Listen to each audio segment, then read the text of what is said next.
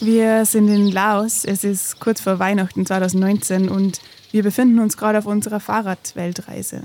Und seit Vietnam hat die Angie richtig starke Rückenprobleme. Und das ist auch der Grund, warum wir in die nächstgrößere Stadt mit dem Bus fahren wollen, weil es dort ein Krankenhaus gibt.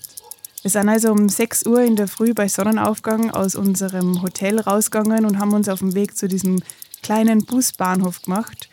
Und es war warm, aber ganz auf feuchte Luft und total nebelig an dem Tag. Ja, und wir wollten mit so einem neuen Sitzer Van fahren und der Van war in einem richtig desolaten Zustand, ganz glatte Reifen und hat einfach nicht gut ausgeschaut. Und ich habe dann mit dem Busfahrer mein, also unsere Räder aufs Dach montiert und habe dann nur zu Angie gesagt, Busfahren ist das Schlimmste mit dem Fahrrad. Wir haben dann unsere ganzen Sachen in den Bus reingestopft. Mit uns sind nur vier andere Passagiere eingestiegen und dann ist die Fahrt losgegangen. Ja, und wir sind dann so einen Berg raufgefahren. Es hat dann leicht zum Nieseln angefangen und vorher der Busfahrer ist schon die ganze Zeit richtig schnell gefahren, hin und her gerutscht. Und als wir dann so um die Kurven fahren, um eine Rechtskurve, merkt man, wie der Bus zum Ausbrechen anfängt und wir gegen eine Böschung krachen.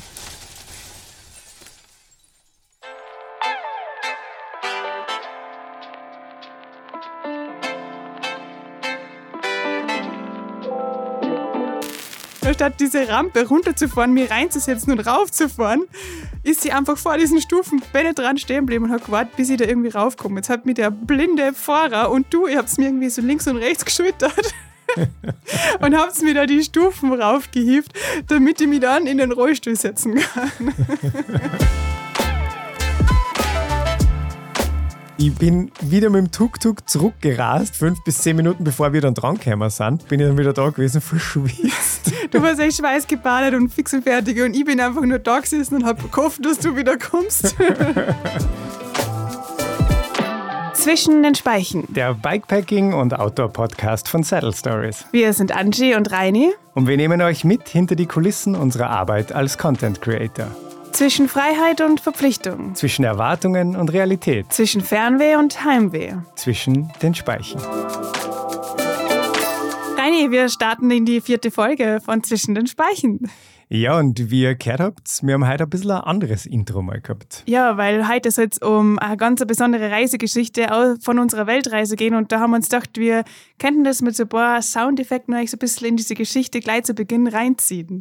Ja, und diese Geschichte soll so, soll so ein bisschen ums, ähm, was heißt Scheitern? Ja, es soll ein bisschen darum gehen, wenn man mal Probleme auf der Reise hat und so, was man vielleicht aus diesen Dingen wieder ziehen kann. Also, was man da Positives daraus ziehen kann. Genau, weil wir nehmen eigentlich heute wirklich, ich würde sagen, zu dem tiefsten Tiefpunkt, den wir jemals erlebt haben auf unserer Reise mit. Und wir haben aber durch diesen Tiefpunkt ganz viel positive Dinge auch erlebt und wir haben auch ganz viel daraus ziehen können und es hat sich dadurch ganz viel entwickelt. Es war eine Aneinanderreihung an Tiefpunkten und wo man eben Dinge daraus erzählen haben können. Ja, ich würde sagen, es war Pechsträhne, wobei Pechsträhne vielleicht sogar noch ein bisschen zu lieblich ausgedrückt ist, weil es ist uns wirklich richtig, richtig schlecht gegangen. Ja, und ich würde sagen, wir gehen jetzt einmal zum Anfang von der Geschichte zurück, wie eigentlich das angefangen hat. Genau, und zwar hat alles eigentlich, wenn wir uns ehrlich sind, schon äh, in Vietnam begonnen. Gell? Äh, es war, was war das? war mal, glaube ich, November 2019. Und äh, wir waren mittlerweile, wie lange waren wir schon unterwegs? 16 Monate vielleicht. Ja, waren wir Circa. schon. Unser großes Ziel war ja Neuseeland. Äh, wir haben gerade China durchquert und waren dann in Vietnam. Und wir haben schon gemerkt, langsam, wir konnten eigentlich mal ein bisschen Pause von dieser Reise brauchen. Und, ähm, aber wir waren nur voll motiviert, äh, auf jeden Fall mal nur durchzuziehen, äh, Vietnam, Laos bis Bangkok. Und wir haben uns ganz arg auf Laos gefreut, weil wir gewusst haben, wir kommen da wieder mal so richtig in abgelegene Gebiete und da wird genau die Region, das wird genau die Region sein, die total unseren Reisevorstellungen entspricht. Ja, man muss sagen, Vietnam ist einfach so laut und da, da ist richtig stressig und Laos ist so viel Natur und ist viel ruhiger. Die Menschen sind auch ganz anders als in Vietnam. Es war dann der, ich glaube, der vorletzte Tag vielleicht in Vietnam und wir haben Hunger gehabt und dann sind wir zu so einem äh, kleinen Restaurant gefahren und haben dort äh, unsere Radeln abgestellt und haben Mittag gegessen. Und direkt neben diesem Restaurant war ein Volleyballfeld, ein betoniertes Volleyballfeld und da haben ein paar Erwachsene äh, haben da Volleyball gespielt und haben voll die Gaudi gehabt. Und ich habe ja früher Volleyball gespielt. Für mich ist es halt irgendwie, ja, ich habe halt Lust gehabt, wieder mal mitzuspielen. Und das hat sich dann so ergeben, dass ich da mitgespielt habe. Du hast, glaube ich, nicht mitgespielt. Ich habe ein bisschen fotografiert und gefilmt. Ja, ja. und dann haben sie quasi gesagt, ja, komm zu und spiel mit. Und dann ähm, habe ich mit einer mitgespielt und ich habe schon gemerkt, so, oh, irgendwie mein Kreuz, ich weiß nicht, das, das, das, tut, das tut auch nicht so gut. Und jeder, jeder Angriff, jeder Bagger und jedes Mal hat mir das Kreuz nur mehr weh dann. Und dann habe ich schon zum Reini gesagt, boah, ich glaube, die nächsten Tage müssen wir ein bisschen Piano machen. Ich habe so Kreuzweh. Ja, Piano machen ist gut. Wir haben eigentlich dann, wir haben die Grenze nach Laos dann überquert und haben da eine Bergüberquerung vorgehabt. Das heißt, es waren, glaube ich, drei Tage gewesen, wo wir keine Lebensmittel mehr gekriegt hätten und ja, das stimmt allerdings. Das ist mit diesem Piano machen, das haben wir gar nicht gut drinnen. Ähm, ich glaube, ich kann das ganz schwer irgendwie akzeptieren, mal zu sagen, okay, ich muss jetzt mal ein bisschen ruhiger machen und so auf die Signale meines Körpers hören, das, das kann ich nicht besonders gut. Aber es war dann so, dass wir uns auf diese Bergüberquerung gemacht haben, die Taschen voll gehabt haben mit Essen und wir sind dann in so einem Bergdorf angekommen. Aber man muss sich das halt so vorstellen, das war halt, das waren fünf Holzhütten oder vielleicht waren es zehn Holzhütten und so eine kleine Schule. Die Schule war gar nicht so klein. Mhm. Also die, die ist, glaube ich, irgendwie von den Japanern gefördert worden oder so. Aber ja. ja, und da sind halt alle Kinder von dieser ganzen Region hinkommen. Also das war natürlich die, die einzige Schule weit und breit, deswegen war das Gelände vielleicht ein bisschen größer. Und ähm, ja, wir haben dann, nachdem wir da den Berg raufgefahren sind und links und rechts eigentlich nie irgendwo gerade Fläche war und der Schulhof gerade war, haben wir uns gedacht, mal, das wäre der perfekte Ort, um unser Zelt für die Nacht aufzustellen. Ja, und dann haben wir natürlich gleich mit den Dorfbewohnern gesprochen und so und das war kein Problem. Wir haben da unser Zelt aufstellen dürfen. Und dann ähm, haben wir eben dort auch Wasser gehabt und dort war so die Schultoilette. Gell? Das war einfach der perfekte Ort zum ja. Campen, ja. Und ich wollte dann am Abend, ähm, wollte quasi in dieser Toilette unter Anführungszeichen duschen, wollte halt äh, das Wasser ein bisschen über mich drüber laden und ein bisschen waschen und so. Und in dem Moment hebe ich die Flaschen vom Boden auf und ich schieße mir voll in den Rücken rein. Und dann bin ich nur irgendwie so zum Zelt zurückkumpelt und mir gedacht, ah, es geht schon wieder, bück mich nur mal, zack, nur mal Vollgas und dann hast du mich irgendwie nur mal ins Zelt reingehieft. Ja, die Angie ist dann nur mal im Zelt gelegen, ich habe mich um alles gekümmert, habe gekocht und ja, so haben wir dann die Nacht dort verbracht. Am nächsten Tag sind wir aufgewacht und es war eigentlich dann irgendwie der Anschluss schlecht gegangen, aber es war so ein cooler Moment, weil einfach die ganzen Kinder dann da waren, die sind rund ums Zelt gestanden und es war einfach eine super Stimmung gerade in der Schule. Ja, ich habe dann auch diese Einladung nicht abschlagen können, dass wir mal Englisch unterrichten sollen und so. Das war dann irgendwie trotz Rückenschmerzen bin ich da durchs Schulgelände kumpelt, aber man hat dann irgendwie war diese ganze Situation so aufregend, dass diese ganze die Gedanken an diesen schmerzhaften Rücken irgendwie in den Hintergrund gerückt sind. Aber wir haben schon gewusst gleichzeitig, okay, ähm, heute fahren wir sicher nicht mehr mit dem Rad. Wir müssen da schauen, dass wir irgendwie wegkommen. Ja, und wir haben eben, wie die Angie sagt, dann geschaut, dass wir wegkommen von da. Und wir haben dann erfahren, dass der Bierwagen durch das Dorf fahren wird. Ja, weil man muss sich das so vorstellen, wir haben dann ähm, an der Straße gewartet und haben halt gehofft, dass irgendwann nochmal ein Auto vorbeikommt, das uns mitnehmen kann. Also ein Auto, wo wirklich Platz ist. Und wir sind dann wirklich stundenlang ähm, an der Straße gestanden, die einzige Straße durch das, also das war ja nur diese eine Bergstraße, wo eben links und rechts ein paar Häuser waren. Und wir sind da gestanden und es ist einfach nie irgendein Auto vorbeikommen.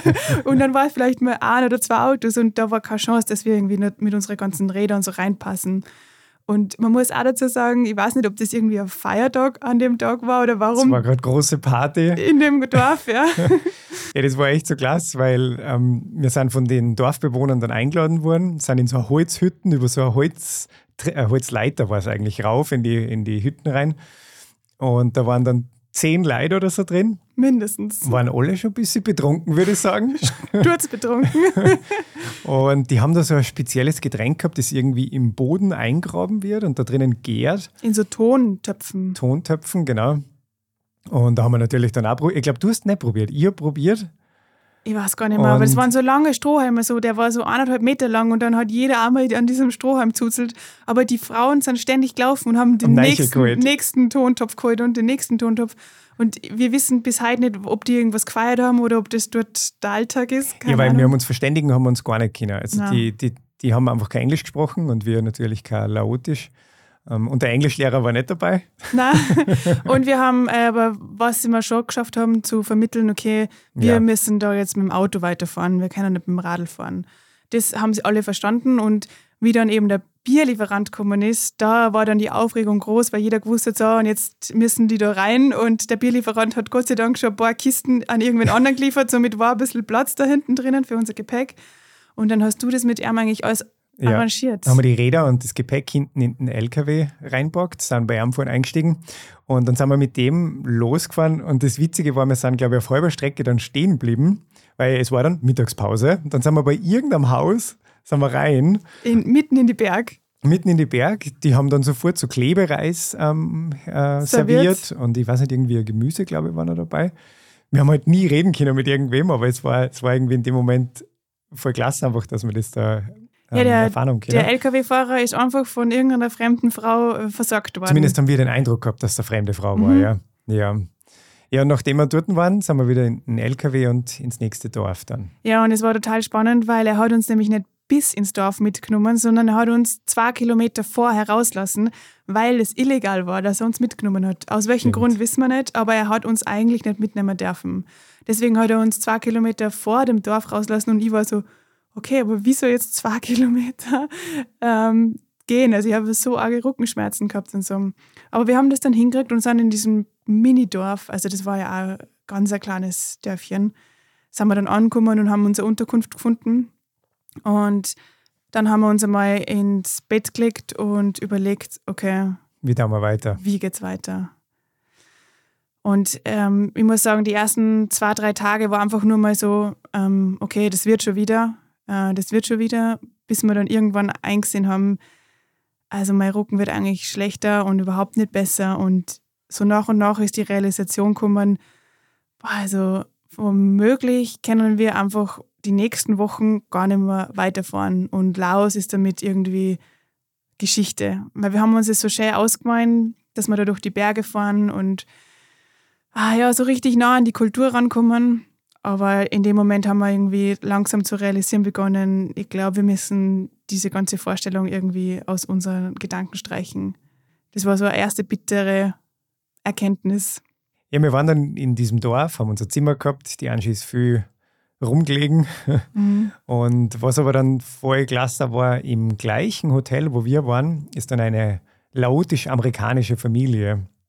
Die haben dort auch gewohnt, weil die sind zurückgekommen, um einen Tempel, glaube ich, zu spenden, oder? Das war, die waren, glaube ich, eher wohlhabend und die haben in dem Dorf einen Tempel gespendet. Und die waren eben so lieb, die haben sich voll um uns gekümmert, die haben uns dann ins Krankenhaus gebracht. Ja, da war so ein, äh, also Krankenhaus ist, glaube ich, übertrieben. Das ja. war so eine kleine ähm, Station, wo man halt. Krankenstation, ja, ja. ja. Aber die war ja geschlossen. Also die haben uns da hingefahren und dann war da niemand. Und wir hätten uns gedacht, naja, vielleicht kann ja mal wer auf den Rücken schauen.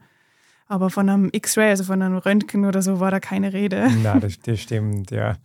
Ja, und was die, die eben dann auch gemacht haben, wie ich erwähnt habe, diesen Tempel haben sie gespendet und der Tempel ist eben zu dem Zeitpunkt, wo sie dort waren, eingeweiht worden.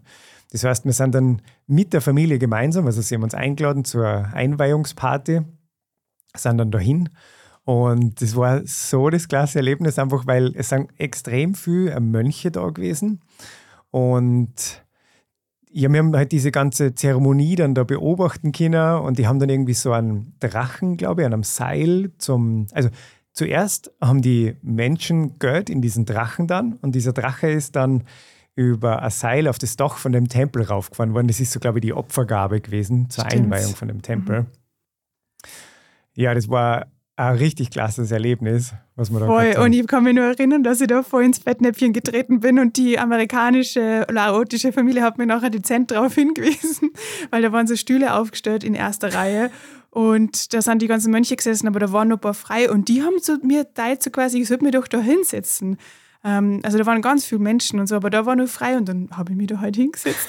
Und nachher rennt die amerikanische, laotische Frau zu mir und sagt, na, da, dürfen nur die Mönche sitzen und du kannst nicht sitzen, das ist voll unhöflich und so. Und dann bin ich natürlich wieder aufgestanden, aber es war, ja, wir haben uns einfach, da merkt man einfach, wenn man so die Kultur natürlich nicht kennt, dann weiß man nicht, was ist richtig und was ist falsch. Kann man aber mal ein Fettnäpfchen treten. Absolut, aber es war ein lustiges Erlebnis. Also wie gesagt, das hat natürlich keiner der Mönche mir irgendwie krumm genommen. Die haben mir auch irgendwie doch aufgefordert, mich da hinzusetzen. Also es war jetzt nicht so schlimm, aber ähm, ja, das war eigentlich ein spannendes Erlebnis und irgendwie ähm, schön, weil uns die Familie, die hat eben super Englisch gesprochen natürlich und die hat uns da so ein bisschen geholfen, dass wir uns dort vor Ort einfach zurechtfinden in dieser ganzen ungünstigen Situation, in der wir da waren. Ja, und so sind die Tage dann in dem Dorf vergangen. Wir haben Weihnachten gemeinsam verbracht in irgendeinem Restaurant, haben wir was gegessen. Was gar nicht gut war. Was gar nicht gut war. Es, es war irgendwie, ja, irgendwie eine ganz eigenartige Stimmung war dann so die Tage. Und ja, bis wir uns dann entschlossen haben, okay, weitergehen kann es nicht. Wir müssen mit dem Bus ins nächste Dorf fahren, in die nächste Stadt fahren. Ja, weil dort hat es eben ein Krankenhaus gegeben und wir haben halt gemerkt, okay, mit meinem Rücken, das geht so nicht weiter. Wir müssen uns das Ganze mal anschauen lassen und ähm, ja, wir müssen irgendwie was tun, weil in dem Dorf können wir einfach nicht lang bleiben. Und somit war, da hat es, glaube ich, diesen Bus, ich glaube, einmal am Tag um sechs in der Früh oder so ist der da in diese Stadt gefahren, der, die ungefähr 50 Kilometer entfernt war von da, wo wir waren. Ja, und dann haben wir uns zu diesem Bus, zur Busstation auf den Weg gemacht und ja, ja, wie also, wir dort angekommen sind, haben wir diesen Van dann schon gesehen. Es war so ein Neunsitzer-Van und der, der war wirklich so fertig, der Bus. Der war komplett hinüber, ja. Glatte mhm. und zerbeult und. Von einer Federung kein, äh, nichts mehr zum Gespüren. Wir sind dann da drin gesessen in dem Bus, die Räder waren oben auf dem Dach drauf gebunden.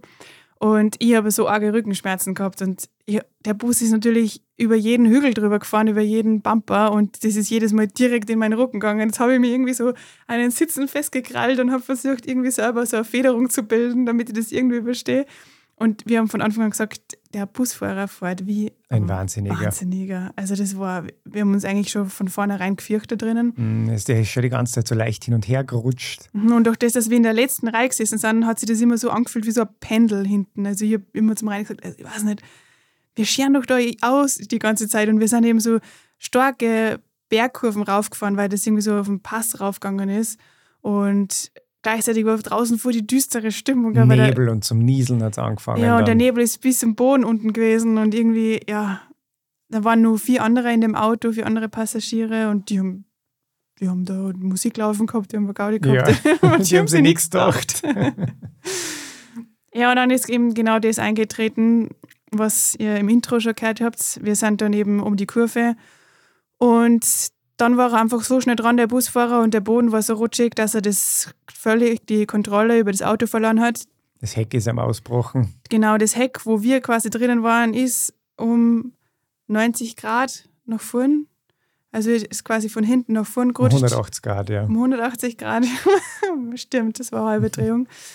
Ja, und, und ich, ich, weiß es auch noch, wie in Zeitlupe ist das mhm. passiert. Wir sind da um diese Kurven gefahren und dann merkt man schon, oh mein Gott, jetzt bricht der Bus aus. Also ich habe mhm. das vor meinem inneren Auge, sehe ich das noch so gut, wie der Bus dann da umschlittert, umschlittert. Und dann macht er dann Schneuzer den Bus, haut um mit, mit unseren Rädern, die am Dach waren, gegen die Böschung.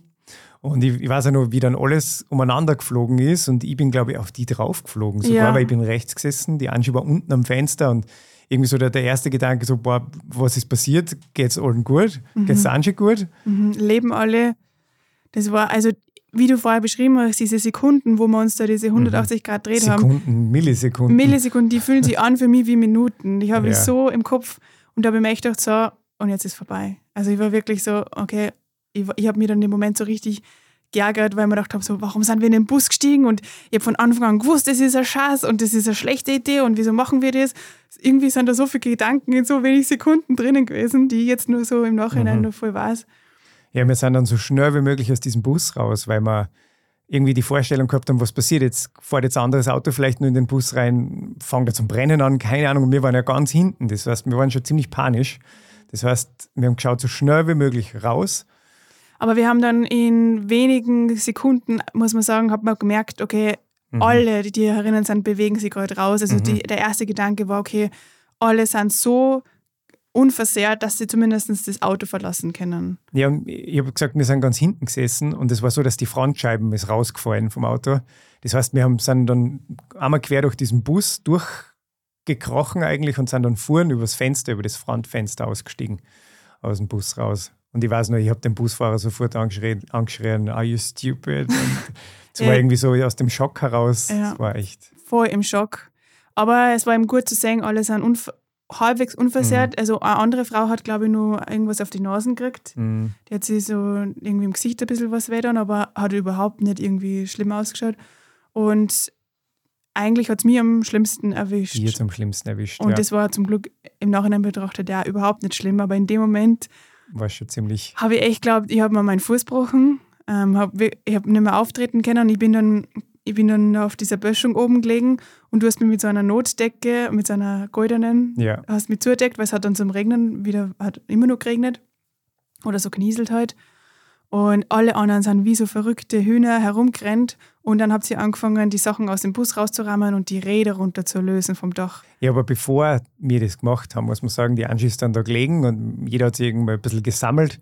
Und wie aus dem Nichts auf einmal schlittert der LKW um die Kurven rum, um die gleiche. Der ist, dem ist auch das Heck ausgebrochen. Und es war so ein Schockmoment, aber der ist zum Glück vor unserem Auto zum Stehen Ja, gekommen, vielleicht zehn Meter oder so ist vor uns. nirgendwo reingefahren und das war. Ja, und auch kein Gegenverkehr, weil der ist natürlich über beide Mhm. Vorbahnen hat sich der Draht und Gott sei Dank, und es war bei uns zum Glück niemand beim Gegenverkehr, der irgendwie dort zu Schaden gekommen ist. Also es war ein Riesenglück im Unglück, wirklich. Und ja, und ich liege da so und beobachte, wie alle herumwuseln und wie der Reini dann die Räder runterhebt und also da ist mir dann wirklich alles runtergefallen. Das war so, okay, die Räder sind komplett kaputt. Gleichzeitig ist in dem Moment irgendwie so dieser Gedanke gekommen, wir haben uns ja vorher nur irgendwie, waren wir, haben uns nur Lord gesehen, weil wir jetzt Laus nicht mehr sehen. Und in dem Moment war es so, ähm, okay, wir haben es einfach überlebt. Also es Mhm. war so, auf einmal haben sie die Prioritäten so komplett verschoben und man Mhm. war einfach nur glücklich, dass es gut ausgegangen ist und dass wir beide nur alle Viers dran haben und uns nur bewegen können.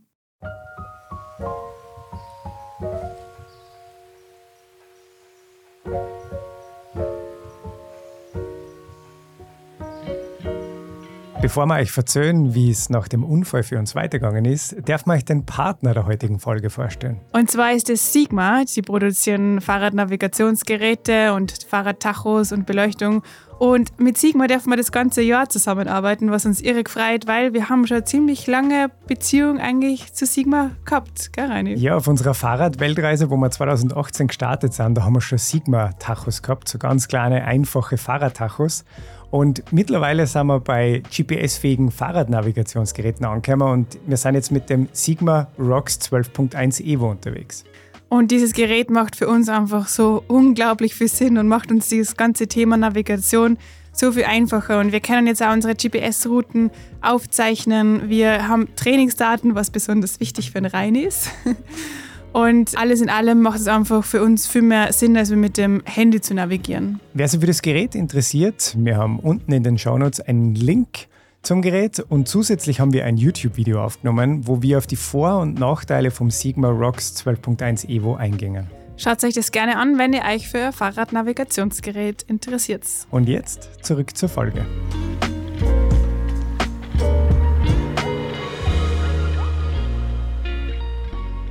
Nachdem so der erste Schock dann eigentlich vorbei war, war für uns dann nur mehr wichtig, wie kämen wir jetzt raus aus dieser Situation? Was machen wir jetzt? Genau, vollkommen auf lösungsorientiert umgeschalten und okay, es muss jetzt irgendwie, wir müssen da weg. Und dann ist zum Glück ähm, so jemand stehen geblieben, der so einen Britschenwagen fährt. Ähm, ich weiß nicht, ob es da eine andere Beschreibung Mhm. Ist ein dafür gibt. Britschen, ein Britschen, ja. Ähm, und der hat auf, also der hat einfach so einen ganz langen Bretschenwagen gehabt, wo wir gewusst haben, da passen wir mit unseren Rädern und unserem ganzen Zeug halt rein und er fährt in die richtige Richtung. Weil wir waren ja eigentlich nur viel näher am Ausgangsort, als wir am Ort, wo, wir hin wollten. Und dann haben wir nur überlegt, ob wir nicht nur zurückfahren sollen. Gott sei Dank haben wir die Entscheidung getroffen, dass wir gleich weiterfahren wollen. Das waren dann nur 30 Kilometer oder so. Und dieser Britschenwagen, wie lange, der ist ja nicht schnell gefahren. Was hat denn der? Nein, der ist, der ist fast, keine Ahnung, 20 km/h ist der gefahren oder so. Der war so langsam und man muss auch dazu sagen, also genau, wir haben unser Gepäck auf diesen Britschenwagen dann verfrachtet und der Fahrer ist dann losgefahren.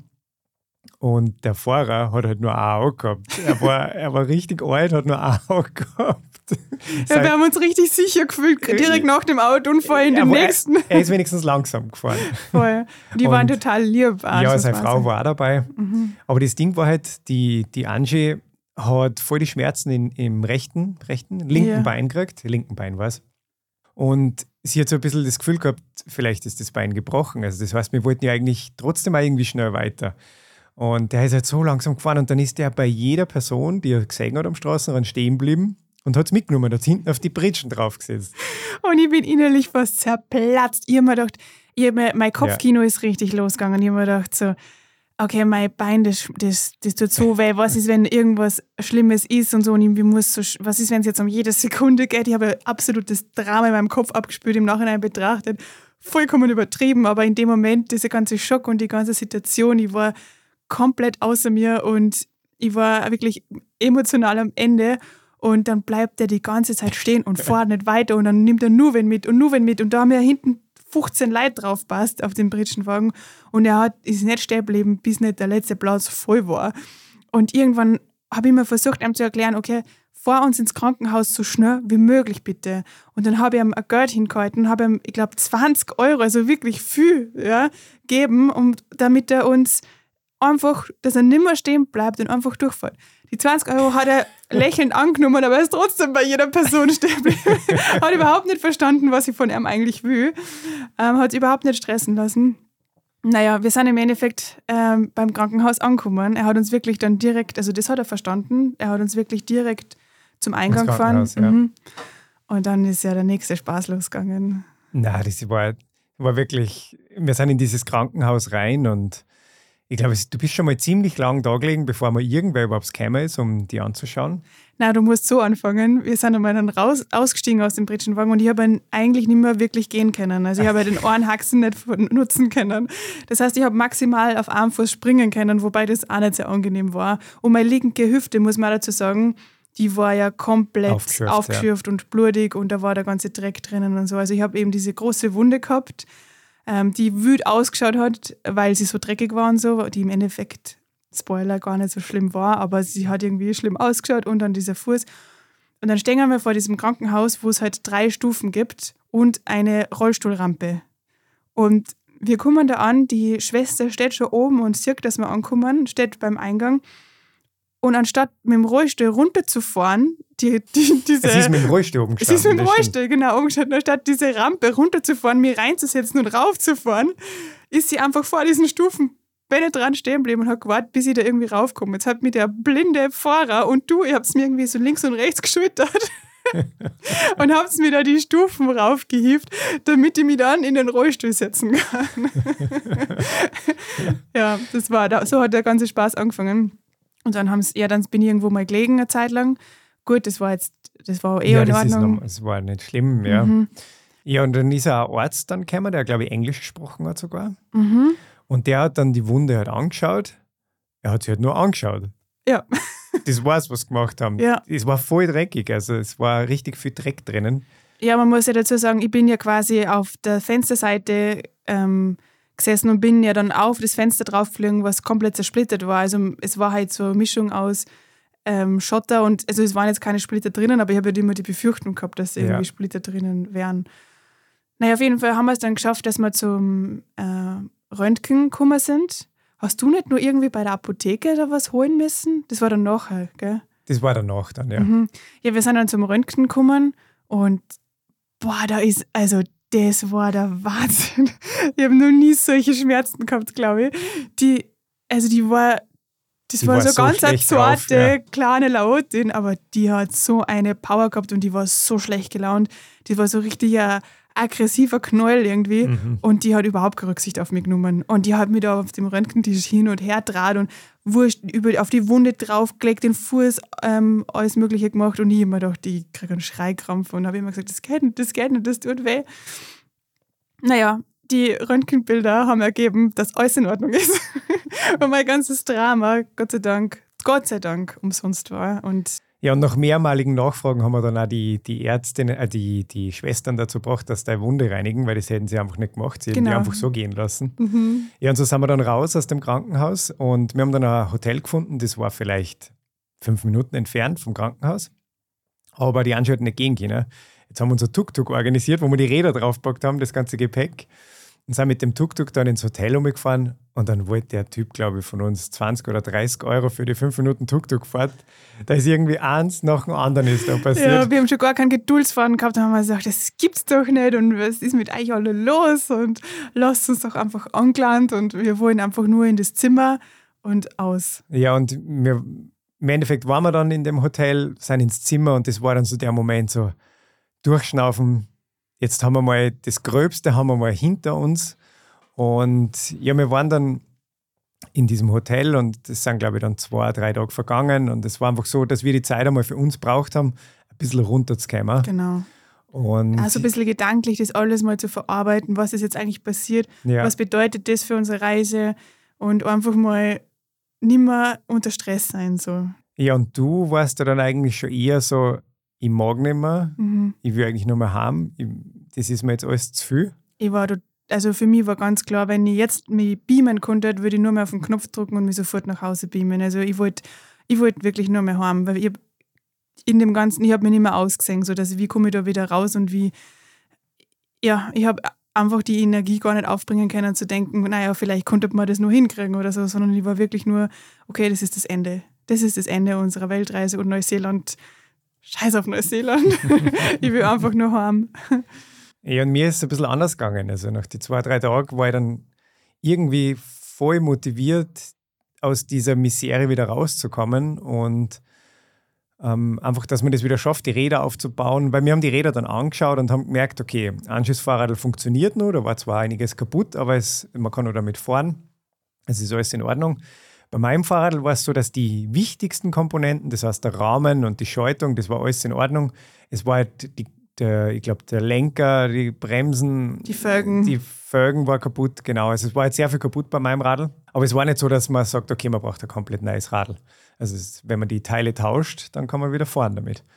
Und irgendwie habe hab ich, glaube ich, dann die so ein bisschen dazu motiviert, auch wieder, dass wir sagen, so, jetzt packen wir alles zusammen, jetzt machen wir uns auf den Weg und zwar nach Bangkok ja, du warst da absolut die treibende Kraft in dem Moment. Also du warst da viel positiver. Du, du warst derjenige, der gesagt hat, komm, jetzt überlegen wir uns das nun mal, wie kommt man das Ganze lösen und das wäre doch möglich, wenn wir das und das machen und ähm, jetzt gehen wir doch nicht so schnell auf und wenn du das nicht so gesagt hättest, dann wäre ich definitiv von dort aus heimgefahren. Ähm, aber du warst, du hast natürlich auch den Vorteil gehabt, dass dir körperlich gar nichts passiert ist und ja. warst ein bisschen früher genesen als ihm und hast da total die positive Energie reinbracht und hast uns die Motivation gegeben, dass wir das jetzt angehen.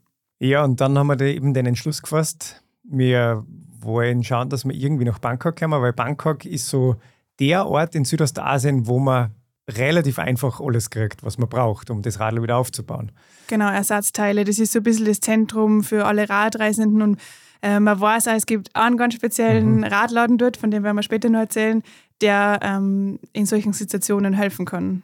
Wir haben uns dann, wir haben den Entschluss gefasst, wir wollen wieder aufbrechen und es war dann so, dass eben Anschies Radl nur funktioniert hat, aber meins, ich habe dann die Felge irgendwie so bogen, dass man es zumindest schieben kann, habe den Lenker, der war ja komplett umbogen, den Teil habe ich runterbrochen und so bin ich dann mit so einem Stumpen vor dem Lenker, haben uns dann auf dem Weg zum Busbahnhof wieder gemacht. Ja, man muss ja daran denken, ich war ja eigentlich immer nur in meinem Rückendilemma. Also das, wir haben ja nie ähm, die Ursache oder den, wir wissen eigentlich nicht, was mit dem Rücken war, aber ich sage immer, es war Bandscheibenvorfall, weil ich mir einfach vorstelle, dass sich das so angefühlt oder so.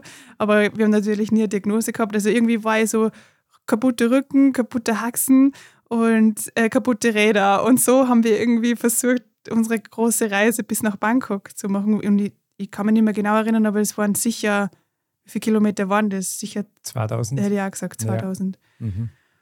Und das nächste Ziel war quasi, okay, wir müssen mal in die Hauptstadt, nach Vientiane von Laos, weil von dort kann man dann erst weiter Richtung Bangkok denken. Und dann war die einzige Möglichkeit, um von dort wegzukommen, ein Bus. Ein Nachtbus. Und ihr könnt sich wahrscheinlich vorstellen. Ein Nachtbus. Ja. Das war wirklich das, was wir uns als letztes gewünscht haben, nur mal in einen Bus zu steigen. Also das war wirklich so eine Woche nach dem Unfall und wir müssen jetzt schon wieder in einen Bus und das über die ganze Nacht. Ich weiß noch, wir haben dann überlegt, wo kann man sich ein Auto ausborgen, kann man irgendwie selber fahren und wir haben alle Optionen durchgemacht, durchüberlegt, aber das war im Endeffekt die einzige Möglichkeit. Und dann sind wir mit dem Nachtbus nach Vientiane gefahren und ist alles gut gegangen. Ich habe so ein bisschen so das Gefühl gehabt von, ich weiß nicht, so Gleichgültigkeit. Ich bin an einem Bus gelegen und habe mir gedacht, ich schaue einfach nicht raus und ich nehme einfach mein Schicksal jetzt so an, wie es ist und es wird schon gut gehen. Ja, und es war ja dunkel, wir sind oben gelegen und also gelegen eben, es war ja ein, ein Liegebus mhm. und der ist hin und her geschlankelt die ganze Zeit. Wow, das war echt eine furchtbare Nacht, aber wir haben es geschafft. Wir sind in Vientiane dann angekommen. Und haben einen großen Fehler begangen. Der war? du wirst dich gleich wieder erinnern, wenn ich es so sage. Wir haben dann uns ein Zimmer gebucht, was möglichst günstig war, weil wir waren natürlich auf Weltreise, haben überhaupt kein Budget gehabt und so und wir wollten, das Ganze hat sowieso schon viel gekostet und wir haben uns dann einfach das billigste Hostel genommen und es war halt so eine Höhle ohne am Fenster. Sechs Betten, winziger Raum, stimmt, ohne Fenster, so perfekt zum Depressiv werden. Genau. also die richtige Medizin für den Moment, wo man eigentlich sie positiv stimmen muss. Aber wir haben Gott sei Dank ähm, dann, wir waren dann so weit und haben uns dann selbst reflektiert und haben gesagt, komm, äh, raus aus dem Zimmer noch drei Nächten oder so. Und, und dann haben wir unser Zimmer genommen, das glaube ich 15 Euro die Nacht kostet. Ja, mit Balkon und Fenstern und einem Fernseher. Und, das und war so, Klimaanlage. Ja, das war so der Luxus, das war irre. Und da waren wir dann wieder richtig motiviert, das hat so richtig geholfen ja. in der Stimmung. Und dann ist die Planung gegangen, okay, weitergegangen, wie kommen wir von dort jetzt nach Bangkok? War immer nur ein weiter Weg. Ja, und Zuerst ist eben dann noch angestanden, dass wir unser Thailand-Visum organisieren und wir sind dann zur Botschaft in Vientiane, zur thailändischen. Und da muss man, glaube ich, so Nummern ziehen. Ja. Und das, glaube ich, auch gleich zahlen. Und ähm, wir sind eben dahin, haben eine Nummer gezogen und dann haben wir schon von anderen Reisenden, die dort waren und auch ein Visum ähm, beantragen wollten, erfahren, dass man das Visum direkt, also das heißt sofort, und das aber in Baht zahlen muss. In thailändische Thailändische Währung, genau. Und wir waren einmal in Laos. Wir waren in Laos, wir haben kein thailändisches Geld gehabt. Jetzt haben wir die Nummer schon gehabt. Und für uns war aber wichtig, jetzt das Visum zu kriegen, weil sonst hätten wir, glaube ich, wieder ein paar Tage länger in, Vietnam, äh, in, in äh, Laos bleiben müssen. Ja, dann bin ich rausgerannt aus der Botschaft, bin mit einem Tuk-Tuk zu so einem dubiosen Marktplatz gefahren, bin da rumgelaufen, habe die Leute gefragt, woher ich jetzt thailändische Bad kriege. Es war ein Stress. Irgendwo habe ich dann einen gefunden, der mal thailändische Bad gewechselt hat. In irgendeiner und komischen Wechselstube. Äh, komische oder? Wechselstube. Ich war mir nicht sicher, ob das jetzt echtes Geld ist, was ich da gekriegt habe. Bin wieder mit dem Tuk-Tuk zurückgerast zur Botschaft und ich glaube, es war, ich, ich übertreibe nicht, fünf bis zehn Minuten bevor wir dann drangekommen sind bevor unser Slot war, bin ich dann wieder da gewesen, verschwitzt. Du warst echt schweißgebadet und fix und fertig und ich bin einfach nur da gesessen und habe gehofft, dass du wieder kommst. ja, und dann haben wir unser Visum gekriegt und haben uns direkt vom Visum mit dem nächsten Tuk-Tuk auf dem Weg zur, zur Grenze, gemacht. Grenze, gemacht. Genau. Und und man muss, man muss erwähnen, das, ist, das Schwierige war nämlich auch, wir haben ja Fahrradeln gehabt, aber ich habe nicht fahren können mit dem Radl. Das heißt, ich habe die ganze Zeit schieben müssen. Ja, wir haben viel Gepäck gehabt, wir haben meinen ledierten Körper gehabt, wir haben zwei ledierte Räder gehabt und irgendwie haben wir, weil diese ganze Reisesachen auf einmal so unglaublich kompliziert, weil wir irgendwie ein Kilometer ist schon mal gegangen, uns selbst ähm, irgendwo hinzubringen, aber alles darüber hinaus haben wir immer ein Fahrzeug gebraucht, wo wir und die Räder und das ganze Gepäck draufpasst haben. Wow, und das war wirklich, man muss sagen, das war so eine Achterbahn der Gefühle, weil wir, man, dieser ganze Weg, wie wir nach Bangkok kommen, war ja nicht vorgeschrieben. Das heißt, wir haben uns immer wieder selber Gedanken machen müssen, okay, wie lösen wir das jetzt am besten? Und wir waren dann über die Grenze und haben eigentlich gar nicht gewusst, geht da jetzt ein Bus oder ein Zug?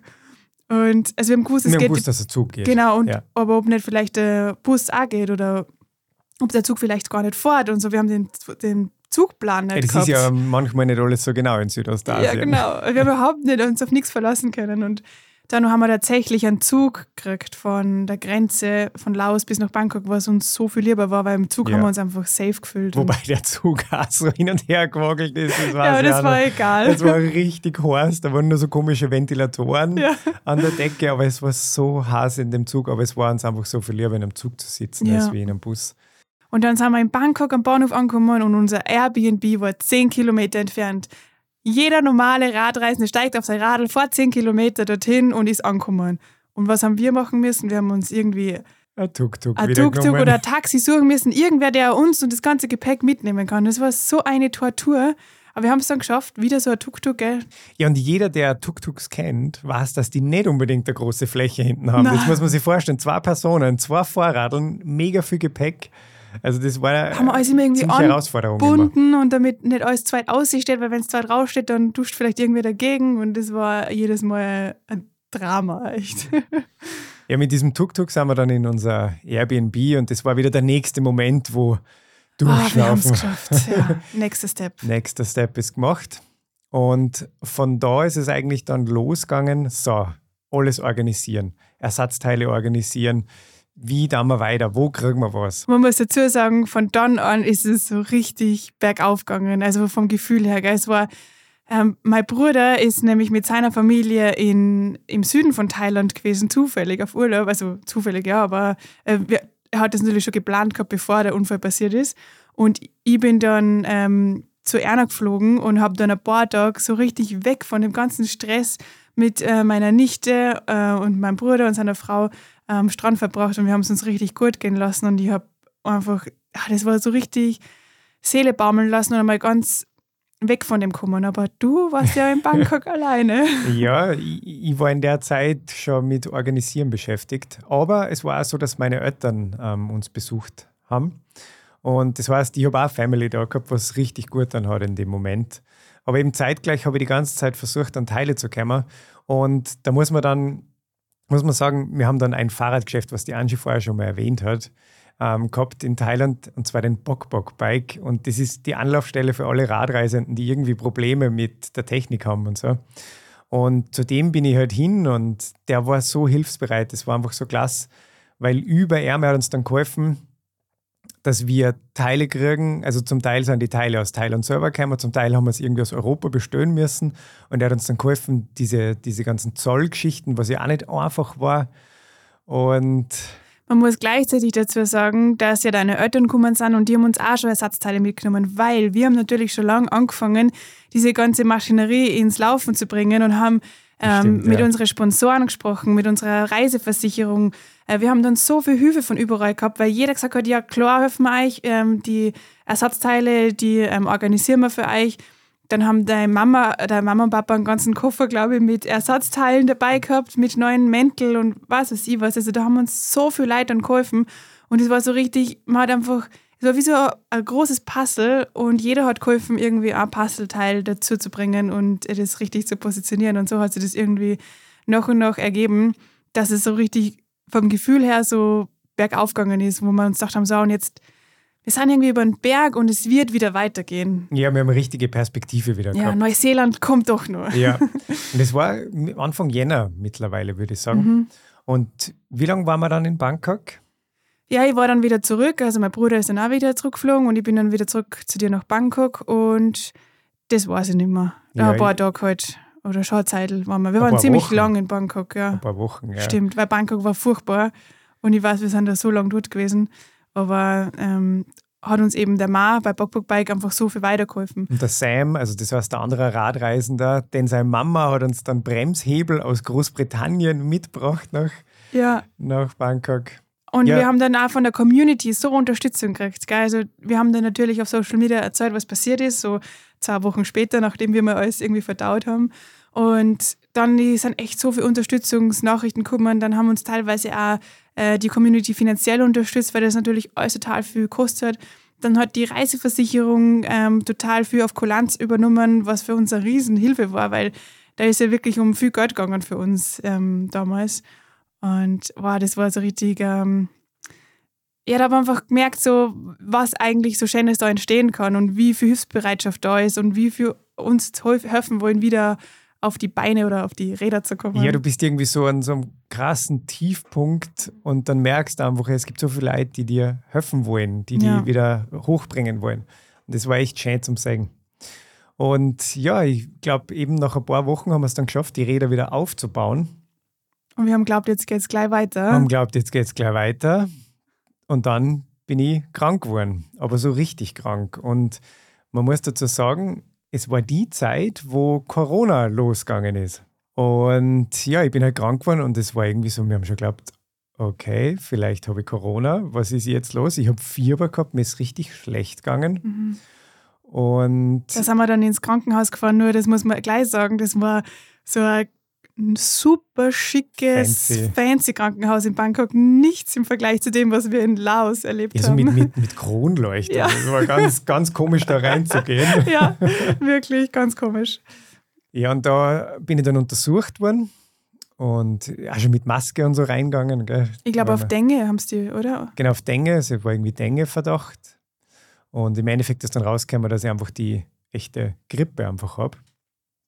Und, aber die echte Grippe, die war, ich war, glaube ich, in meinem Leben noch nie so krank wie in Bangkok. Ja, die ist richtig schlecht gegangen.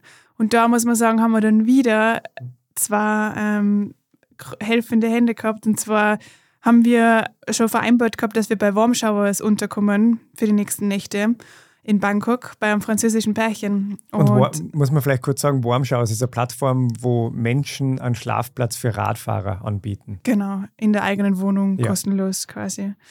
Und die waren eben selber Radreisende und haben halt jetzt eine Zeit lang in Bangkok gelebt und haben dann dort ähm, ja, Warmschauers empfangen eben. Und an dem Tag, wo wir zu einer kommen hätten sollen, hast du die Diagnose oder hast du, bist du krank geworden. Die Diagnose hast du noch gar nicht gehabt, glaube ich. Aber es Nein. war dann eben so, oh Gott, Corona, jetzt habe ich ihr geschrieben, ja, wir können nicht zu euch kommen, der Reini ist so krank und wir wollen euch nicht anstecken und so. Und die haben dann gesagt, kommt, setzt Masken auf. Und es war ein Moment, also eine Zeit, wo nun nie jemand irgendwo Masken aufgehabt hat. Das war nur total komisch. Und die haben uns trotzdem aufgenommen. Und dann haben wir mit Erna im Wohnzimmer gesessen, also du nicht, aber ich mit Erna mit Maske an. Und das war irgendwie total komisch, aber gleichzeitig so lieb, weil wir da so einen guten Platz gehabt haben, um einfach, dass du wieder halbwegs gesund wirst und auf die Beine kommst, weil dir ist wirklich so dreckig gegangen. Und schon wieder war diese Abfahrt, die irgendwie zum Greifen nahe war, war schon wieder so weit entfernt, weil wenn man so verkühlt ist, dann wirst du ja auch nicht gleich wieder voll in Sport Es wäre ungesund einfach. Genau. Und so sind wir auch Wochen bei den Warmschauer-Hosts geblieben. Und ich habe einfach gemerkt, ich bin einfach noch nicht fit. Aber ich glaube, wir haben dann raus müssen, weil sie, glaube ich, sind abgereist. sind oder abgereist ja. sind. Genau. Und das heißt, wir haben uns dann ein bisschen außerhalb von Bangkok nur mal ein, ein schönes Zimmer genommen. Sind dann da eine Woche noch geblieben. Da haben wir aus unserem Fehler gelernt. Da haben, wir uns keine Höhle mehr genommen, sondern ein richtig schickes. Wir haben sogar ein Fenster gehabt. Ja. Und nachdem ich dann wieder halbwegs hergestellt war, sind wir wieder aufgebrochen. Das war irgendwie so der, der, der Start 2.0 unserer Weltreise. So hat es angefühlt. Es war so emotional. Ich meine, das, diese ganze Geschichte, die hat sich jetzt gezogen seit äh, Mitte Dezember, wo das mit meinem Rücken losgegangen ist, bis. Februar, glaube ich, war es dann schon. Das war dann schon Februar, genau. Und, und auf einmal war es, okay, wir packen jetzt die Räder und wir fahren jetzt los. Es war so unglaublich. Wir waren so motiviert es war also eine Explosion der Emotionen. Ich kann mich nur so gut daran erinnern. Mhm. Und Thailand war für uns der perfekte Einstieg wieder ins Radreisen. Also wir waren ja beide nicht mehr wirklich fit zu der Zeit, weil wir lange nichts gemacht haben. Und Thailand war dann so schön. Es war perfektes Radfahren. Es hat das beste Essen gegeben. Wir haben ganz viel in Tempeln übernachtet. Und wir haben es richtig genießen können wieder, dass wir unterwegs waren.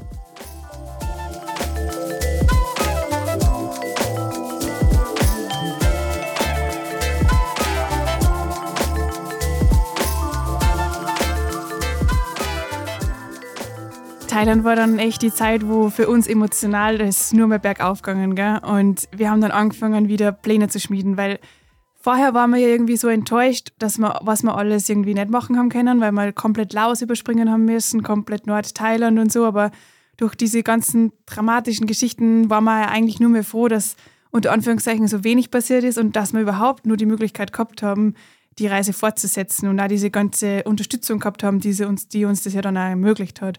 Und dann waren wir wieder so richtig on fire und dann haben wir gesagt, komm, ähm, wir, dann haben wir vor die Pläne zum Schmieden angefangen, haben schon unser Flugticket nach Australien äh, gebucht. Das Indonesien-Visum haben wir schon gehabt. Genau, Indonesien-Visum. Und unser Plan war, weil wir waren doch, wir haben gemerkt einfach, oder das haben wir schon die letzten Monate einfach gemerkt gehabt, so wir brauchen einmal wir würden gerne mal für lange Zeit an einem Ort sein, ohne Rad zu fahren, um wirklich mal so ein bisschen zu verdauen, was eigentlich die letzten Monate, genau, ja. Was eigentlich passiert ist. Und das würde uns ganz gut, da irgendwo zu sein, ähm, an einem Ort für ein paar Monate. Und dafür haben wir uns Bali ausgesucht. Aber jetzt nicht irgendwie ähm, klassisch Bali, wie man sich das so vorstellt, sondern bei einer balinesischen Familie, eine Fischerfamilie. Da haben wir uns, das haben wir uns arrangiert so, dass wir dort für vier Monate mit denen zusammen leben können. Und da haben wir uns total drauf gefreut. Ähm, also haben wir unser Indonesien-Visum organisiert und haben dann von Bali den Flug nach Australien gebucht, weil wir vorgehabt haben, dass wir dann den Outback durchqueren. Und unsere ursprüngliche Idee war ja, wir fahren bis Neuseeland und dann geht es zurück. Aber wir waren so motiviert und haben gesagt, okay, wir fahren dann nur nach Neuseeland und dann geht es weiter, weil dann wollen wir nur nach Japan und dann mit der transsibirischen Eisenbahn zurück. Ganz und viele Pläne gehabt, wir haben ja. so viele Pläne gehabt und es war irgendwie so eine ganz euphorisierende Zeit für uns. Ja, und wir waren eben in Thailand, sind immer weiter südlicher gefahren und sind dann in Malaysia angekommen. Und Malaysia, da haben wir dann schon gemerkt, okay, In dem, Europa, genau mit diesem, also mit diesem Corona, da, da geht es rund zu Hause. da geht's rund zu Hause, ja. Wir haben das immer total beobachtet, was gerade zu Hause passiert, weil Reinis Eltern waren immer nur in, äh, mit uns unterwegs. Also wir sind dann schon alles im Radl gefahren, aber sie sind immer wieder mal mit uns mit dem Auto mitgefahren und wir haben so ein bisschen gemeinsam Urlaub gemacht halt. Und wir haben gewusst, sie müssen bald wieder zurückfliegen. Und deswegen war, haben wir immer so die, das Auge auf Europa gehabt und wie ist das mit den Flügen und so.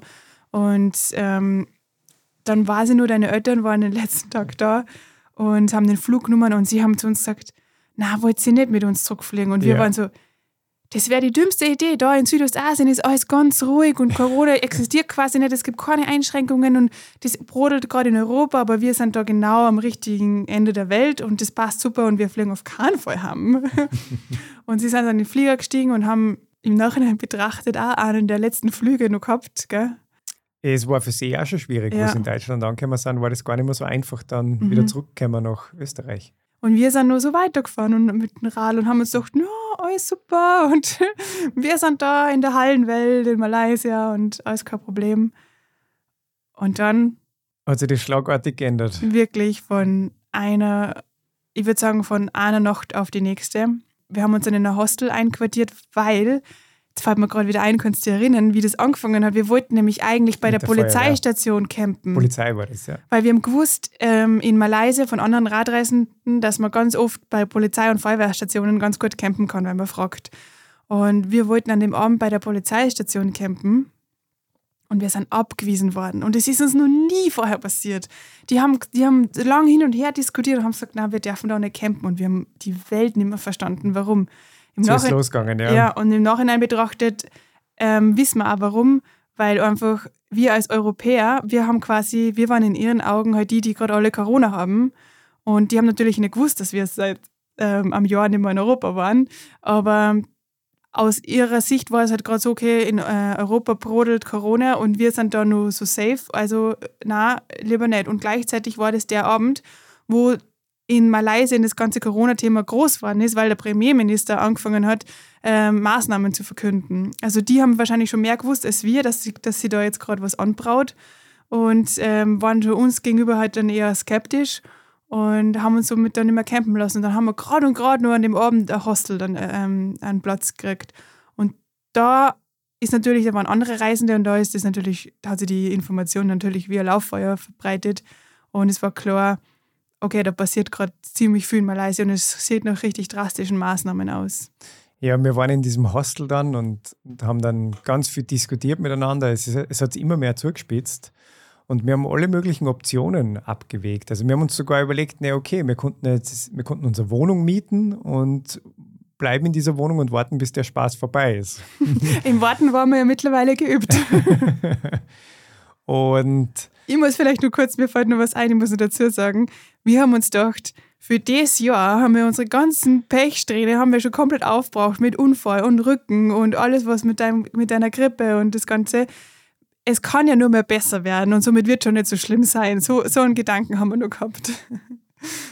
Ja, und wie gesagt, wir haben dann alle Optionen abgewegt und es hat sich immer mehr zugespitzt. Und am Abend, weiß ich nur, da sind wir dann in diesem Hostel gewesen, ist dann die Information gekommen, dass ähm, der Premierminister die Maßnahmen, ähm, Maßnahmen ergriffen hat und verschärft hat, dass sogar innerhalb von Malaysia die Bundesländergrenzen zugemacht werden und du Permits brauchst, dass du zwischen verschiedenen Bundesländern wechseln kannst. Auf den Straßen, du hast eigentlich nicht den mehr den Straßen. Straßen einfach so passieren können.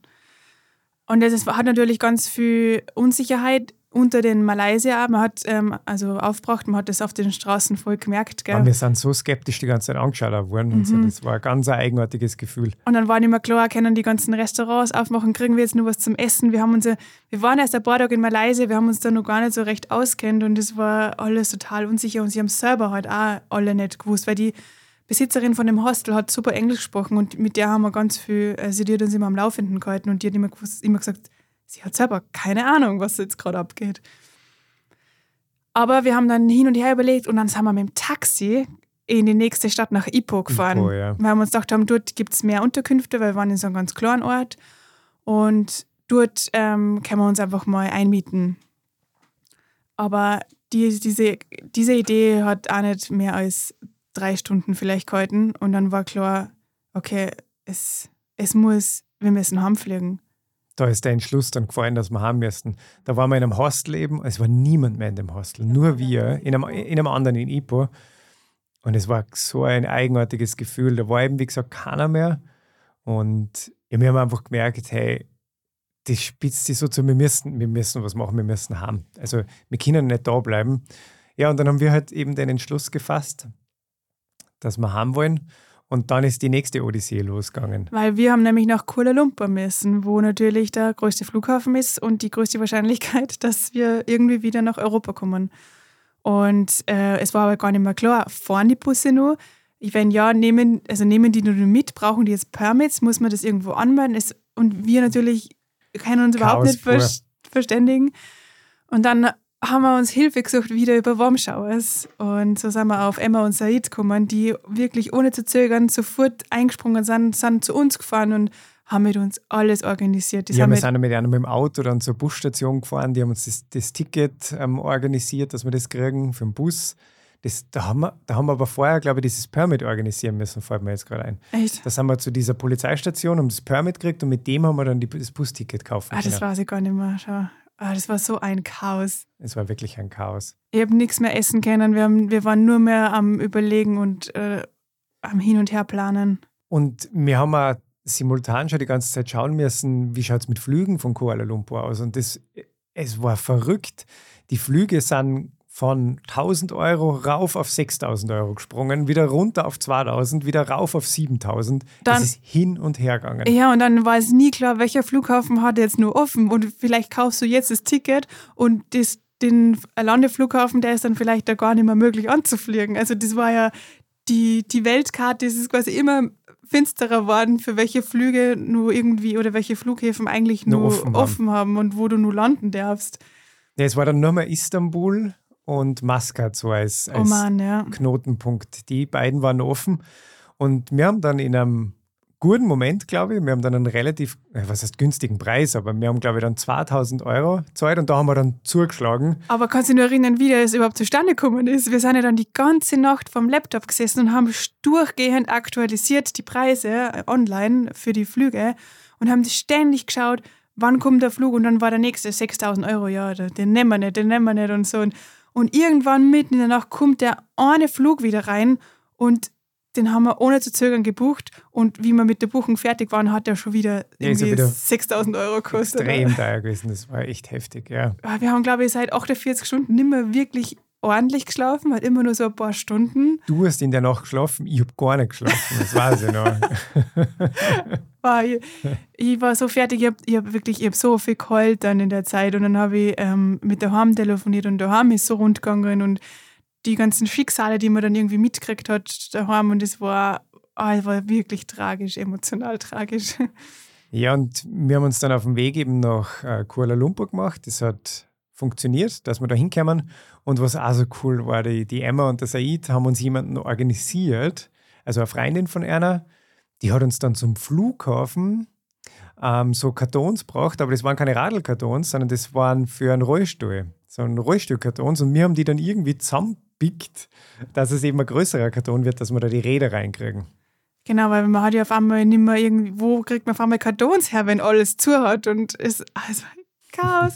Am Flughafen sind wir dann gestanden und man hat dann gesehen, die ganze Anzeigetafel, es war einfach alles gecancelt, alles, alles rot, rot, nur unser Flug nicht. Wow, wir, wir haben sich, da, da hat man dann wieder kurz so Glücksgefühle, mhm. weil man sich denkt, so, oh, das ist wie, was haben wir gerade für Glück, dass unser Flug noch geht. Aber gleichzeitig haben sie Dramen an dem Flughafen abgespielt. Es, es waren einige Deutsche da und die, die sind richtig verzweifelt zum Teil, weil eben die Flüge gecancelt worden sind. Und Ja. die, die haben richtig Panik gekriegt, ja, wie komme ich jetzt heim? Ja, Und wir waren so froh, dass unser Flug gegangen ist. Und eben, wir sind dann in diesem Flugzeug gesessen und das war schon wieder, wieder mal so ein Moment so, okay, der erste geschafft. Schritt ist einmal geschafft. wir, sind im, wir kommen auf jeden Fall mal bis Oman. Genau, wir kommen nochmal bis Oman. Auf unserer Weltreise sind wir ja durch den Oman auch durchgekommen und wir haben gewusst, da, da kennen wir Leute. Also zur Not können wir zu denen. Ja. Und dann sind wir im Oman gelandet und Wo, wobei ich muss, das stimmt überhaupt nicht. Wir hätten aus dem Flughafen gar nicht raus dürfen. stimmt, stimmt. Ja. Das war nicht mehr erlaubt. Man hat nur zwischenlanden dürfen, aber man hat nicht mehr raus dürfen. Das, ja. Stimmt. Aber wir haben uns trotzdem wohlgefühlt, im Oman Ja. zu sein.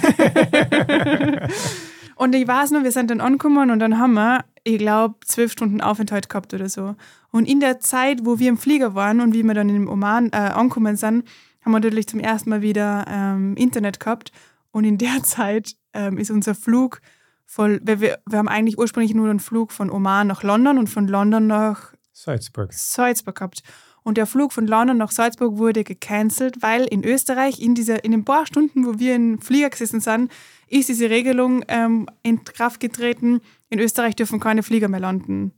Und somit war unser Flug gecancelt. Wir haben also gewusst, wir kommen nur mehr bis London. Was nicht ganz so schlimm war, weil ich habe ja Familie in London, mein Bruder lebt in London und wir haben gewusst, okay, im Notfall bleiben wir einfach bei ihm. Irgendwie kommen wir schon wieder zurück und wenn wir haben radeln müssen von London. Ja, und von, von Muscat haben wir es dann wirklich geschafft, dass wir nach London kommen und haben dann auch einen Flug gekriegt von London nach Memmingen, nach Deutschland. Mhm, mit Ach und Krach, falls du daran erinnerst. Wir haben dann zum Streiten angefangen am, am äh, Gate mit den Mitarbeitern von Memming, äh, von Ryanair war das. Ryanair war das in London, ja.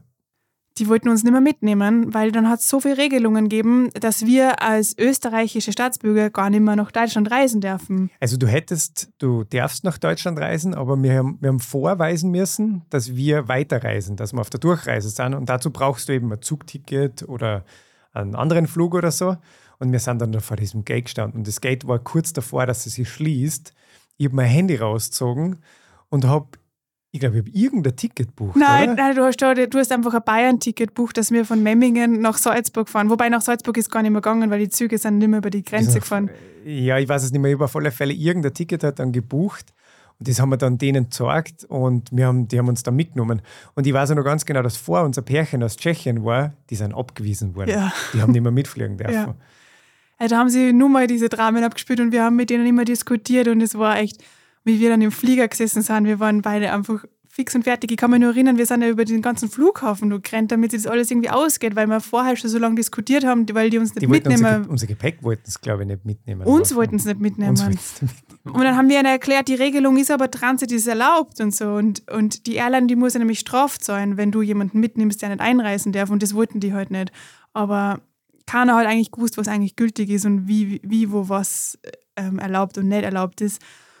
Und in letzter Sekunde haben sie es mitgenommen. Dann rennen wir über diesen ganzen, ähm, über durch den ganzen Flughafen und dann kommen wir drauf, wir brauchen nur Zugticket. Dann hast du das Zugticket in letzter Sekunde gebucht und dann sitzen wir in dem Flieger und dann fällt der ganze Ballast ab und wir sehen, wie nur unsere Räder in den Flieger eingeladen werden. Und wir waren so, okay, unsere Räder sind auch mit dabei. Ja, und wir sind dann eben nach Memmingen geflogen und sind aus dem Flugzeug raus und in Memmingen war das überhaupt kein Problem. Nein. Wir sind da angekommen, die haben, glaube ich, haben sie nach unseren Pässen Nein, es gefragt? war alles egal. Die haben einfach nur gefragt, ja, wo wollt ihr hin? Ja, wir fahren nach Österreich. Ah, okay, passt. Ja. Und ja, da haben wir unsere Räder zusammengebaut und sind dann mit Regionalzügen weitergefahren bis an die Grenze, bis nach Freilassing, weil wir eben nicht mehr über die Grenze fahren hat dürfen mit dem Zug. Das heißt, wir sind Freilassing ausgestiegen und sind dann mit unseren Rädern über die Grenze nach Österreich. Und sind dann die letzten 15 Kilometer bis zu meinen Eltern gefahren und das war, da sind wir echt durch eine Geisterstadt Es war gefahren. nichts los, es war ganz ein eigenartiges Gefühl. Man, man muss sich vorstellen, wir waren jetzt 20 Monate unterwegs, 20 Monate nicht zu Hause und fahren dann durch diese Stadt. Es war nichts los und in unserer Vorstellung, also wir haben ja eine gewisse Vorstellung gehabt, wie es sein wird, wenn wir zurückkommen von Ja. unserer Weltreise. Dass wir einfach eine große Party feiern werden, dass hoffentlich Ja. viele Menschen da sind. Ja, Und- unsere ganzen Freunde und die ganze Familie und es ist an, an das denkt man, während man unterwegs ist, so oft, weil das so eine Mhm. schöne, Eine schöne Vorstellung schöne ist. Vorstellung ist, genau. Und dann kommen wir da an und fahren halt mit dem Radl durch die Stadt, fahren zu Anschis Eltern und sind natürlich herzlich empfangen worden von Anschis Eltern, aber wir wollten uns nicht einmal umarmen, weil zu der Zeit war ja so, hey Corona, wir wollen euch nicht anstecken, wer weiß, was wir haben. Ja. Ähm, ja, war ein ganz, ganz ein eigenartiges Gefühl, aber auf der anderen Seite war man extrem erleichtert, es geschafft zu haben, einfach diese ganze Odyssee hinter uns gebracht zu haben. Ja, wir werden ja ganz oft gefragt, ob wir eigentlich, also das, ob das nicht die Riesenenttäuschung war, dass wir quasi Neuseeland nicht erreicht haben und irgendwie so unseren Traum halt nicht erfüllt haben und so. Aber wir müssen sagen, in der Situation, wir waren einfach nur dankbar dafür, dass wir es heimgeschafft haben. Und wir haben uns überhaupt, ich würde sagen, wir haben uns so gut wie nie leid gesehen, sondern wir haben einfach gewusst, wir haben schon so viel erlebt. Den Großteil der Reise haben wir ja machen Es, dürfen. ist, es geht ja um den Weg, den man bis nach Neuseeland zurücklegt. Und eben wie die Angie sagt, wir haben so viele schöne Erlebnisse gehabt. Ja, wir waren einfach so glücklich, dass wir vor der Corona-Zeit schon unterwegs sein haben können, äh, weil das war natürlich, hat sich dann lange nicht beruhigt für alle, die später solche Pläne gehabt haben für eine große Radweltreise. Und wir waren eigentlich nur ähm, dankbar und glücklich. Also ich würde jetzt nicht sagen, dass es leicht war, heimzukommen. Das muss man schon sagen. Also in den Wochen danach, wir haben schon auch schwierige Phasen gehabt und wo wir uns gedacht haben, ah, irgendwie jetzt sind wir da wieder zurück, so von heute auf morgen. Aber im Großen und Ganzen ähm, war das eigentlich irgendwie ähm, doch ein schönes Gefühl. Dieses wieder, man kommt heim und man ist sicher und man ist einfach dankbar dafür, dass man da ist. Ja, das, das war irgendwie so, so komisch. Wir waren eben dann in Quarantäne sieben Tage bei Angies Eltern und Freunde haben uns besucht, aber die sind dann unten auf der Terrasse gestanden, Ja. wir oben auf dem Balkon. Und äh, Angies Eltern haben uns mit Essen verwöhnt. Ich habe mich dann voll drauf gefreut. Wir haben dann ein Weißbier gekriegt. Das war einfach so schön. Und wir haben uns dann über eben so kleine Dinge halt auch voll gefreuen können, weil wir die lange nicht mehr gehabt haben. Ja. Eine ganz, ganz eine gute Freundin von mir hat Geburtstag gehabt und die ist dann mit einem Kuchen gekommen, hat sie auf die Terrasse gestellt und hat sie ihren eigenen Kuchen backen, hat die Kerzen anzünden und wir sind oben am Balkon gestanden und haben mit ihr so gefeiert irgendwie. Und das, das werde ich nie vergessen. Das war so cool.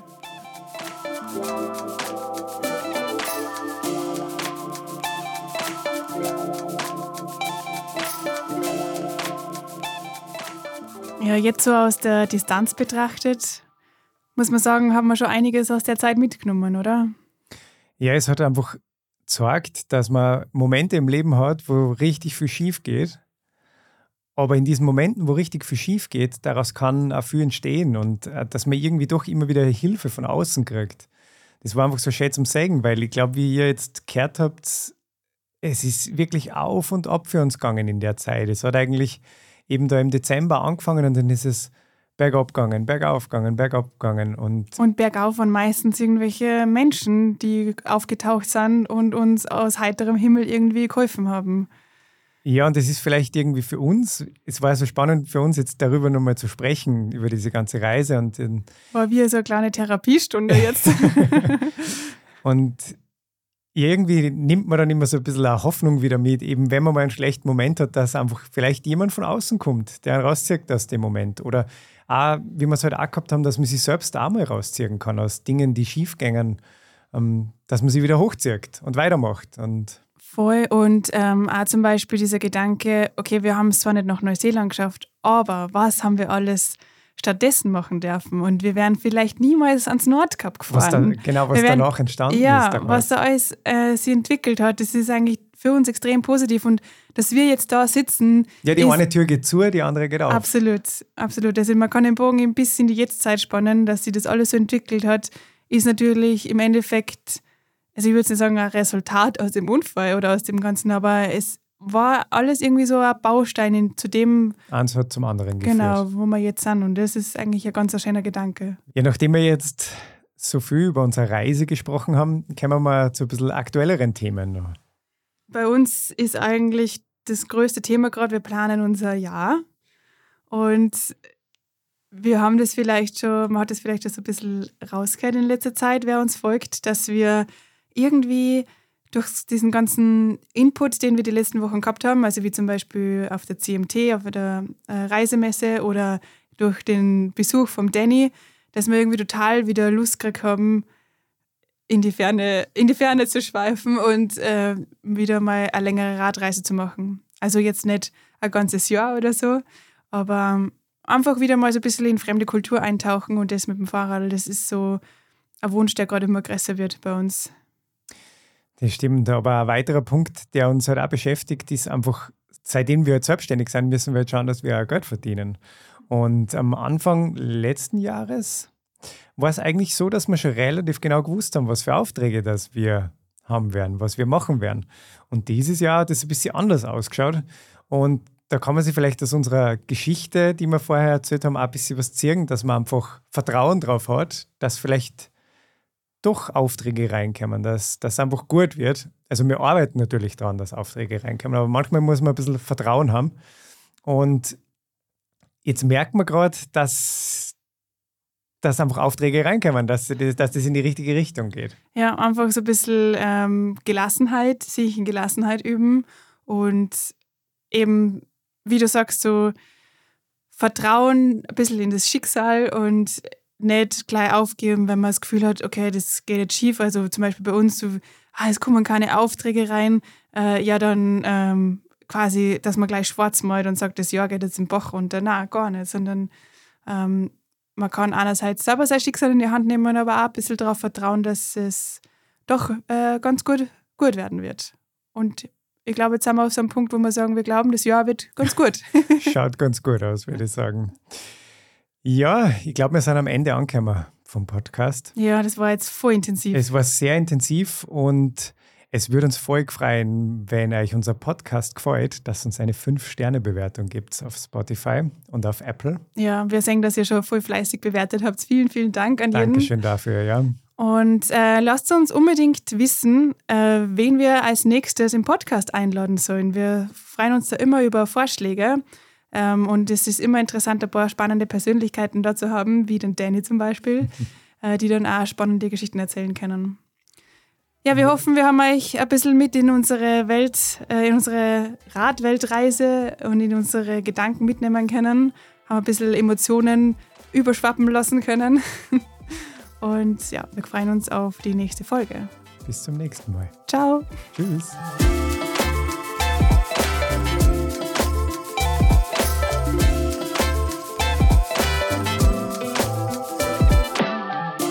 Dieser Podcast ist eine Koproduktion von Flo Hörmann und Saddle Stories.